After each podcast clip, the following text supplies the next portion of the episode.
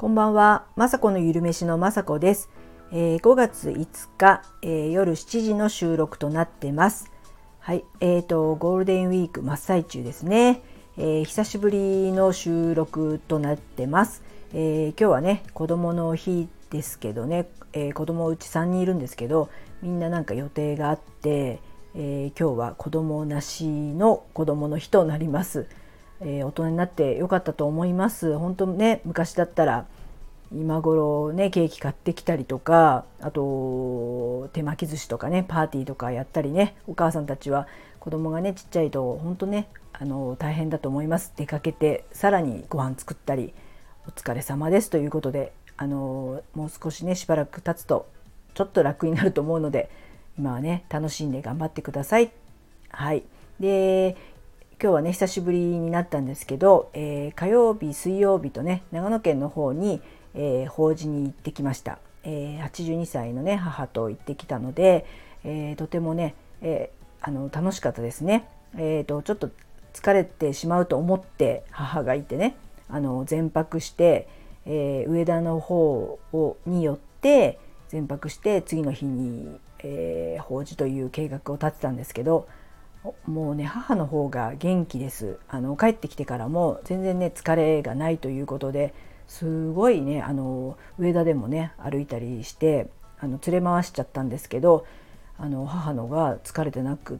て本当すごいなと思います。私はまあ、えー、次の日昨日ですね帰ってきてからもまああの息子とか帰ってきてたのでいろんな家のことをやったり、えー、こういう時じゃないとということでみんなで大掃除とかえー、断捨離みたいなことをしてちょっとねまた、えー、腰を痛めてしまったのでなんかねちょっと今日もいたたたっていうとこがあるんですけど母はね、えー、ともないということで良かったです。今回ね上田城はまああのちょっと前にも行ったことあるんですけどあのせっかくなので寄ってですね上田上田城跡を見たりあのあの目の前のね観光組合みたいなところの店のお蕎麦がねすごくいわゆるインスタ映えする大きなねかき揚げが乗ってるお蕎麦ですごくね味も美味しくてでもねとってもお腹いっぱいになっちゃってあのー、まああるあるなんですけどそういったねかき揚げ食べると私結構胃もたれするってことをすっかり忘れて、えー、ちょっとねあのブログのためにというかブログ的にいいかなと思ってねえー、それを食べてしまったのでちょっと食べ歩きの時にあの美味しいスイーツとかがね食べれなかったのがちょっとねあ失敗しちゃったなと思いましたけども、えー、あのブログの方ねそんな様子母との、えー、旅の様子をね私も記録に残したいなと思って本当ねいろんなとこ行ってもこう書いとかないと本当あっという間に何十年も経っちゃったりとかして忘れちゃうのでもうあのちょっとね大変ではあったんですけども、まあ、1泊2日の長野旅行のね、えー、ブログを書きましたのでよかったらリンク貼ってありますので、えー、見てください。はい、えー、今回ねあのえー、旅行といってもね法事だったんですけどもその法事で、えーえーと、私のね祖母、えー、おばあちゃんの33回忌と私のおじさんが7回忌ということで、えー、2人のね合同の、えー、法事で行ったんですけども一応うち兄弟私含めて3人いるんですけど一応長女ということで私が今回出席して本当にね久しぶりに、えー、いとこたちに会えてとってもねとってもね楽しい会でした。法事なので楽しいって言ったらあれなんですけども、えーと、もううちの父も亡くなって7年か8年経ってその父の父方の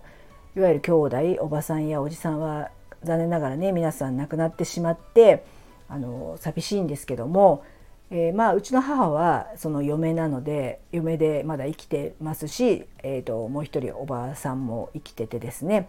えー、その2人が残っててそしてまだ健康であのおばさんに対あの関してはまだ、えーと、母より母よりも確か上なんですけども、えー、軽トラック乗って畑に出てるなんて言って本当に元気なのでもっともっとねこれからも長生きしてまた会いに行きたいななんて思いました。でいとこもですねすごくあの久しぶりに会う人もいてもうなんならこの33回忌ということでこのおばあちゃんが亡くなった時に会ったぶりに会ったいとこもいたりあのコロナ禍もあってお互いいろんなね、えー、うちの父も、えー、7回忌とかできなかったりとかいろんなことがあって会う機会もねすごい減ってしまったので本当に久しぶりに、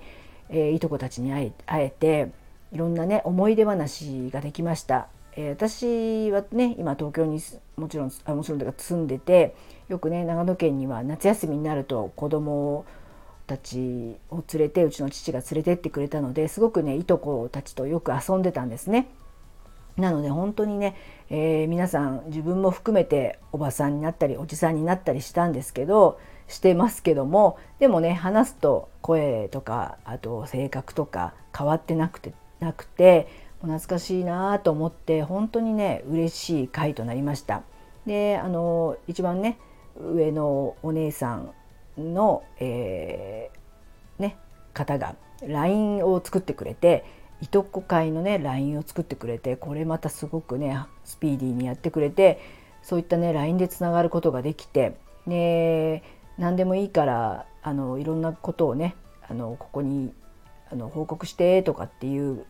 のとあとこのね私があの雅子のゆるめしっていうのをやってるのをなぜかねそのお姉さんは見つけてくれてあの LINE とかにねちょっと書いてあるからなんですけど、えー、私がこういったね YouTube やってるっていうのを教えましたら皆さんね登録してくれたりしてすごくもうね嬉しいです。嬉しいやら恥ずかしいやらまあほとんど恥ずかしいどっちかっていうと恥ずかしいんですけども、えー、私のね YouTube は50代からの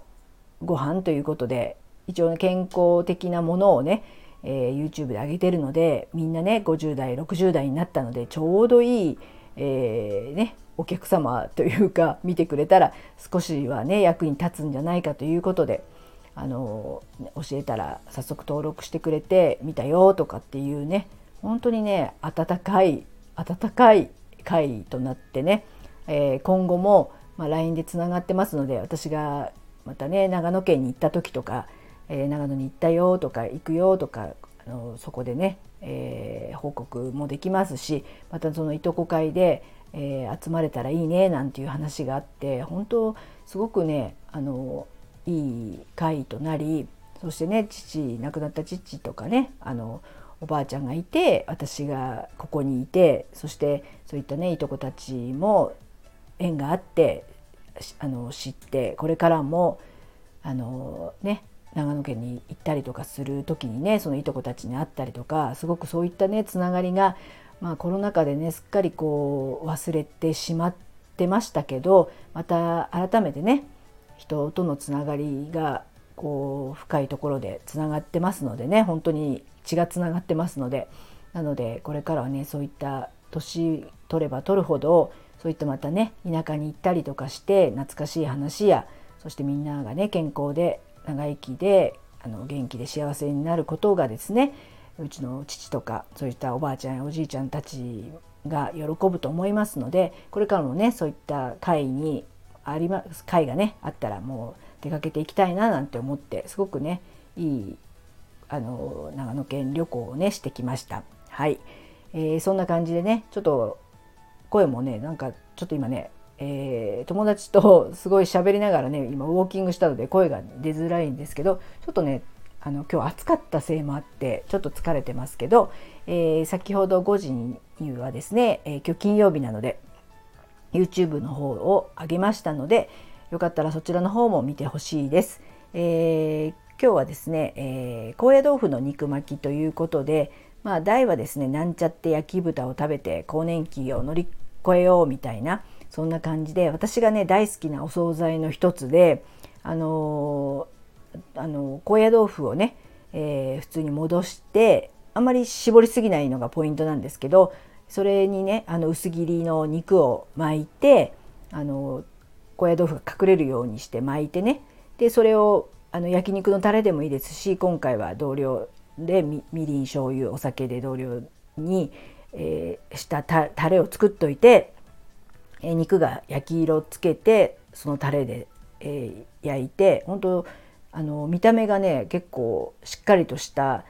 感じで焼き豚みたいなんですね。で今回はちょっとアレンジというか梅干しとしそを入れたのですごくさっぱりとしたおかずにもなりますし、えーとねあの高野豆腐ってなかなかうちの子供とかそんな好きじゃなかったんですけどこのね肉巻きはすごく大好きであの肉みたいに弾力もありますしその汁をね絞りすぎないとその味がねそのつゆがしみしみになってジューシーな感じで、えー、肉巻きなんですけどこう肉みたいな弾力もあってすごくね腹持ちもいいですしで高野豆腐なのなので大豆製品で、えー、タンパク質も取れて大豆イソフラボンも取れてヘルシーでそして動物性タンパク質のね肉を巻いてるので、えー、ダブルのタンパク質が取れてすごくえー、中高年の私にはねタンパク質を摂るおかずとしては最高なのでよくね作ってます。高野豆腐ってすごくあのすごくというかあの乾物なのでストックしとくとよくて私はですねこの肉巻きかよく唐揚げ高野豆腐の唐揚げをするためにねよく高野豆腐はねストックしときます。で災害の時にねそういったもので高野豆腐でえー、いろんなもちろん煮物もできますしあの乾物なのでいろんな料理にアレンジできるので高野豆腐私大好きなんですね。なので今回もこのあの料理はですねすごく美味しいのであのぜひね、えー、YouTube の方を見て作ってほしいと思います。はいそんな感じで今日の、えー、子どもの日の収録はこれで終わりにしたいと思います。えー、明日明後日ね、えー、土日またゆっくりねえー、いろんなことをしながら、えー、片付けとかもしたりあのこういったね長い休みはいろんなことができるのでちょっとねラジオとかなかなかねあの取れにくい環境ではあるんですけど子供とかワイワイいるので今日はねあの今いないのでようやくね撮ることができました。